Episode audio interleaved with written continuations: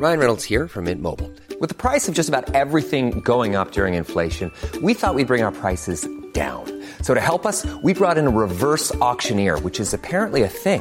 Mint Mobile Unlimited Premium Wireless. How to get thirty, thirty, how to get thirty, how to get twenty, twenty, twenty, how to get twenty, twenty, how to get fifteen, fifteen, fifteen, fifteen, just fifteen bucks a month? Sold! Give it a try at mintmobile.com slash switch. forty-five dollars up front for three months plus taxes and fees. Promo rate for new customers for limited time. Unlimited more than forty gigabytes per month. Slows full terms at mint mobile dot com. Burrow's furniture is built for the way you live. From ensuring easy assembly and disassembly to honoring highly requested new colors for their award-winning seating, they always have their customers in mind. Their modular seating is made out of durable materials to last and grow with you. And with Burrow, you always get fast, free shipping. Get up to sixty percent off during Burrow's Memorial Day sale at burrow.com slash ACAST. That's burrow.com slash ACAST. burrow.com slash ACAST. The F T. Pay into a pension scheme and get a reduced mortgage offer by way of thanks. The man taking over from Neil Woodford. All you need to know about Mark Barnett. And just when you thought it was safe to buy bank P I Bs and preference shares, Lloyds announces another capital restructuring. Welcome to The Money Show, the F T's most downloaded podcast. I'm Jonathan Ely and I'm joined this week by F T experts Emma Dunkley. Hello. Elaine Moore. Hello. And investment correspondent David Oakley. Hello. Now, most people would accept that saving for your retirement is a good thing. The government certainly does. It has set up auto-enrolment to make sure everybody is putting money aside for old age. Between now and two thousand eighteen, virtually every employed person in the U K will be automatically signed up to a pension scheme. But how would you feel if we told you that saving for your retirement could leave you unable to buy a house? Some of the U K's leading mortgage lenders, including Santander, Nationwide and Virgin Money, are now looking at things like pension contributions, life insurance premiums and student loan repayments as part of their affordability checks. In some cases, they can make a big difference to the mortgage offer that may be forthcoming. Emma Dunkley has more. Emma, first of all, why are mortgage lenders suddenly taking such an interest in things like student loans and pension contributions? So this is largely due to the mortgage market review, which comes into force at the end of April. And these rules essentially are aimed at protecting borrowers insofar as they want to ensure homeowners and borrowers can repay their mortgage on a monthly basis and sort of prevent a two thousand seven scenario where there was lots of high-risk lending going on, which led to lots of borrowers being unable to repay on their mortgage. So as a result of this, lots of lenders are now stepping up their scrutiny and questioning over borrowers' income and expenditure. They're drilling down even deeper and asking questions such as, how much do you contribute to a pension on a monthly basis? They can even ask questions as crazy as, how much do you spend on grooming, how much do you spend on your glasses, and how much do you spend on hair care, although these are in rare, extreme scenarios. And the idea being is that if you have more monthly regular contributions, perhaps lenders will think that you're less able to pay back a higher loan. As a result, if you do regularly save into a pension or pay off a student loan, you may find that you're offered a smaller mortgage. OK, and what sort of a difference might it make? Are we talking material here or just a, or just a sort of a few pounds? Um, in many cases, it might be immaterial, but in some cases it can be substantial. So, for example, we've looked at two borrowers who each earn fifty thousand pounds. They can borrow a maximum of five hundred thousand pounds from Santander, for example. But if these borrowers have a pension and a student loan, then the maximum amount that they can get is four hundred seventy-six thousand pounds. On top of this, if they then have a joint life insurance, then the mortgage offer they would get would drop to four hundred forty-five thousand pounds. So this is quite a big difference. OK, yes, tens of thousands of pounds. So if you're a prospective borrower, Uh, and assuming you don't want to stop contributing to your pension and you can't stop paying back your student loan, um, is there anything else you can do other than uh, simply trying another lender? Not all lenders will have the same questions in place, so it is a case that some may ask you more questions and drill down deeper into your income and expenditure, and others might be slightly more lenient. But aside from shopping around, you can also opt for a longer-term mortgage, because this tends to improve your affordability calculations. And as a result, what you can then do is overpay slightly each month to then bring down your mortgage term to the length that you desire. Okay, and finally, I mean, lots of people would say, actually, it's better that lenders are looking at all these criteria and scrutinising people's earnings properly with all this talk of house price bubbles and maybe interest rates rising next year. Is it right that lenders go into such detail? It's a bit of a contradictory situation insofar as in the last year, year and a half, you've seen schemes unveiled by the government and the Bank of England aimed at helping first-time buyers and more prospective borrowers get onto the housing ladder by offering cheaper loans, more affordable mortgages. So in that sense, you've seen more people come to the market and house prices driven up higher. But on the other side of the coin, you now have this situation where, as a result of the regulations in April, lenders are going to be tighter with their lending. So you could end up with a situation where the demand is still there, but fewer people are able to get the mortgages. Some might be outright denied a mortgage, others will likely just get a smaller size. So it's a bit of a contradictory situation in that regard. OK, thank you very much, Emma. You can read more about this on our website right now. The address is ft.com forward slash money. And it'll also be in this weekend's F T Money, which is available on Saturdays and Sundays as part of the Weekend F T. We'd love to hear your views too. You can email us at money at ft.com or reach us via Twitter. The handle is ftmoney. Still to come on the show, Lloyds puts investors' noses out of joint for a second time. But first, let's look at some of the U K's most popular investments, Invesco Perpetual's income and high income funds, which between them have almost thirty billion pounds under management. Last October, Neil Woodford, the manager of both funds, stunned the investment world by announcing that he was leaving Invesco Perpetual to start his own fund management business. Invesco moved quickly to nominate a replacement, Mark Barnett, who has now formally taken the reins of the funds where Mister Woodford made his name. Mister Barnett has a good track record, but with funds that are much smaller than the ones he is now managing. And the well-choreographed succession plan at Invesco has not stopped investors removing about five billion pounds from the funds. Some fear that much more money will leave once the rival Woodford venture is up and running. David Oakley, the F T's investment correspondent, met Mister Barnett recently at Invesco's Henley headquarters, and he joins us now. David, first of all, you met Mark. What's he like? Well, he's um, he's a good bloke. He's a good guy, um, and um, in in many ways, uh, he's very similar to Woodford, both in appearance and um, manner. He's uh, shortish, stocky, taciturn, very thoughtful, um, and he's clearly a, a, a guy who's intelligent and know knows what he's let his, himself in for. It's the most high-profile job in U K retail fund management, and this is a man who's um, prepared for the challenge in many ways. Do you think his approach will differ um, markedly from Neil Woodford's, or are they essentially cut from the same cloth? I think essentially they're, they're very similar. They've both worked together for eighteen years. Barnett is forty-two, Woodford is fifty-three. Barnett is, if you like, ten years behind Woodford in terms of experience and fund management. They are very similar. Barnett has clearly taken a lot of lessons from how Woodford manages his funds. Uh, Woodford likes to look at the macro environment and then assess which companies fit into that environment and will make money for his investors. Barnett is going to do the same same kind of thing. However, the, some people say that Barnett might be a little bit more defensive, might be a little bit more cautious. And this is where some might question him in the sense that Woodford made two very big calls which have really earned him his reputation as um, one of the best fund managers of his era, and that was not to buy tech stocks at the height of the bubble and not to buy bank stocks at the height of the, the financial bubble in two thousand four to two thousand five. Some people say, well, would Barnett have been brave enough to do the same thing? Possibly he would, actually, but um, we don't know. Barnett probably will be able to pick up the baton and do the same as Woodford and do a similar job, but there is still um, some uncertainty there, possibly for some investors. OK, now you mentioned that um, Neil Woodford very astutely avoided crazily priced dot-com stocks and also uh, avoided bank shares. What sort of companies does the fund tend to own? The income fund, the flagship funds, um, have about one hundred twenty stocks in them. So we're talking about all companies. There, there are the big household names, B T Group, Roche, British American Tobacco. And then there's a lot of um, AIM-listed companies and unquoted companies. And again, some people speculate, and I stress this is speculation because Invesco haven't been drawn on this, but it is possible that Barnett may sell down some of the smaller companies, such as the AIM-listed and the unquoted ones, and stick with the big favourites.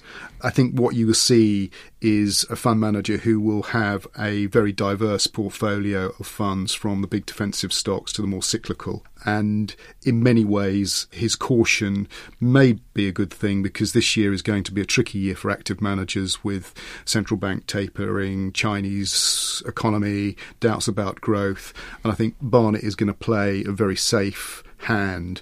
And I think that might restrict big shoot the lights out kind of returns, but I think your money will be probably quite safe with him. And one final question, and that's the one of size. Now, both the um, income and high income funds are very, very big now, the billions or even tens of billions under management.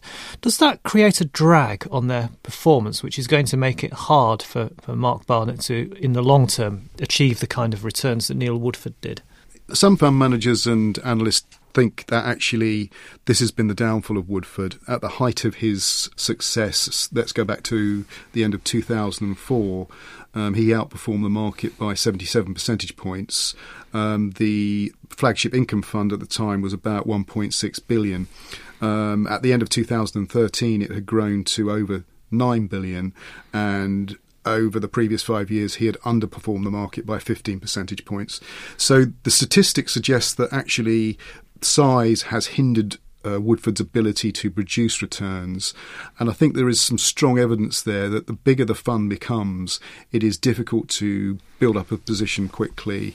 It, you do have to hold more large stocks, which are harder to get performance from, in terms of they the market is pretty much priced in what they expect on these kind of companies. And also very large companies, there is limited growth because they are already very big. So I do think that actually um, smaller, nim- more nimble funds do tend to outperform, and that is an issue for Barnett, because he's going to have twenty-five billion under management now, and that will be one of the trickiest things for him to do, is perform with so much money under his control. David, thank you very much.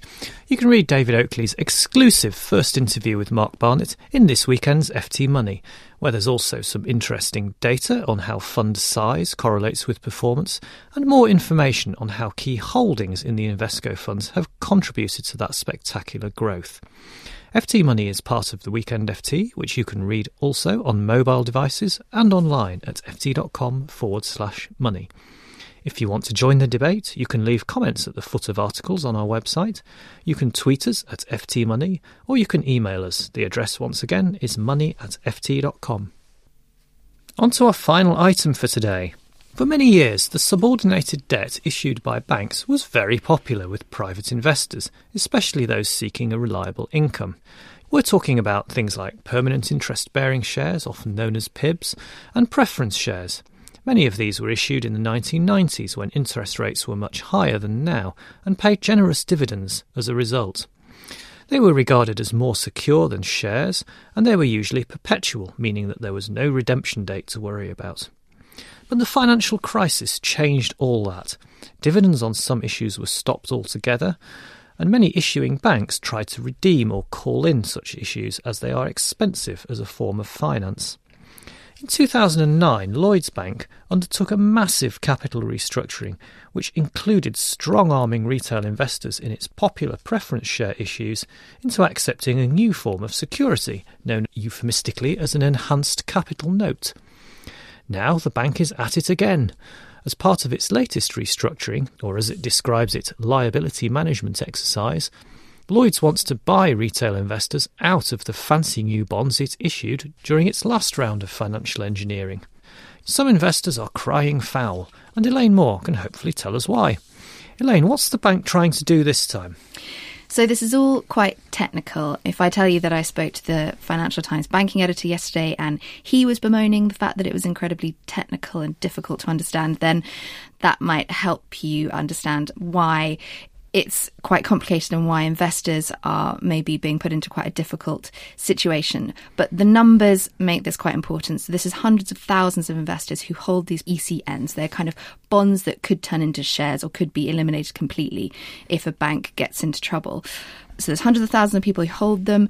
They're paying out quite a lot. So there were income payments up to sixteen percent a year. This is really, really generous. The reason for that is because when these original investments were provided, interest rates were very high. So now they look incredibly generous. It's quite expensive for the bank to provide these. But the main problem that the bank has is that under new European rules, these particular sorts of investments might not count as this sort of safe money that banks need to have as a cushion in case they get into trouble. So for that reason, it wants to either swap them or buy them back. Now, I gather uh, one familiar figure in the world of uh, P I Bs and Prefs, Mark Tabor, is already saying that actually this is not fair and that the, the banks should be doing better. What's the nub of his complaint about it? Is it the terms or is it the procedure that's being followed? Yeah, so this is good news for Lloyds bondholders, because if Mark Tabor is on your side, then that's probably a positive thing. He's fresh from his success representing co-op bondholders and getting them a better deal. He says that this is a very complicated issue and that retail investors, private investors, aren't aren't being represented in the talks and that there's no independent view on how good this deal is. So Lloyds says that it's going to buy back these investments at market price. So that means that whatever they're being traded at the moment, you'll get that money, and the prices have come up since they were provided in two thousand nine, so you should make money. He says uh, that actually the prices have come down quite recently and that there's no evidence that Lloyds can um, bully investors into selling these back. He says that they need to be given more time and then things need to be explained to them a little bit better. OK, now both the, the companies concerned and the city regulator, the Financial Conduct Authority, seems rather keen to get retail investors out of these types of security altogether. Why do you think that is, given their historic popularity? Yeah, this is another issue of contention. So um, the regulator was involved in structuring these investments in the first place, and it was at a time when banks had taken taxpayer money, they were in trouble. The idea was that these sorts of investments would prevent them from having to take future taxpayer money. So they would be more secure if they ran into problems in the future. It knew, the regulator knew, that lots and lots of individual investors were being coerced into getting hold of these products. And now it seems to be saying it doesn't want them to hold these products anymore. I think it's because they're very complicated and that retail investors who hold them maybe don't understand exactly what the terms are. So originally they may have bought something that was being explained to them as a sort of alternative to a bank account, um, to a cash deposit. So it's safe, it paid out lots of money, it carried on forever, it's being provided by a big U K bank. It looks like a really secure kind of investment, you can rely on that income. Actually, if a bank gets into trouble, your investment might be turned into shares or it might be wiped out altogether. I think the regulator isn't sure that investors are aware of that. Thank you very much, Elaine. With more on the very complex Lloyds restructuring and how it affects retail debt holders on our website at ft.com forward slash money. And it's also in this weekend's paper. Elsewhere, we talked to publishing magnate Peter Usborne about how he made his fortune, and we have a piece from David Stevenson about different investing styles, while Merrin Somerset Webb looks at forestry as an investment. My column looks at what to expect in the budget. Will we get another raid on pensions, a cap on ISIS, or more taxes on high-end property? All will be revealed when the Chancellor arrives at the House of Commons next Wednesday. I'll be helping cover the speech along with political and economics writers on the F T's live blog, and we'll have comprehensive analysis online on the day, and we'll be back on Thursday with a special budget edition of The Money Show. Until then, it's goodbye from me, Elaine, Emma and David. For more downloads, go to ft.com forward slash podcasts. Here's a cool fact. A crocodile can't stick out its tongue. Another cool fact, you can get short-term health insurance for a month or just under a year in some states. United Healthcare short-term insurance plans are designed for people who are between jobs, coming off their parents' plan, or turning a side hustle into a full-time gig. Underwritten by Golden Rule Insurance Company, they offer flexible, budget-friendly coverage with access to a nationwide network of doctors and hospitals. Get more cool facts about United Healthcare short-term plans at u h one dot com.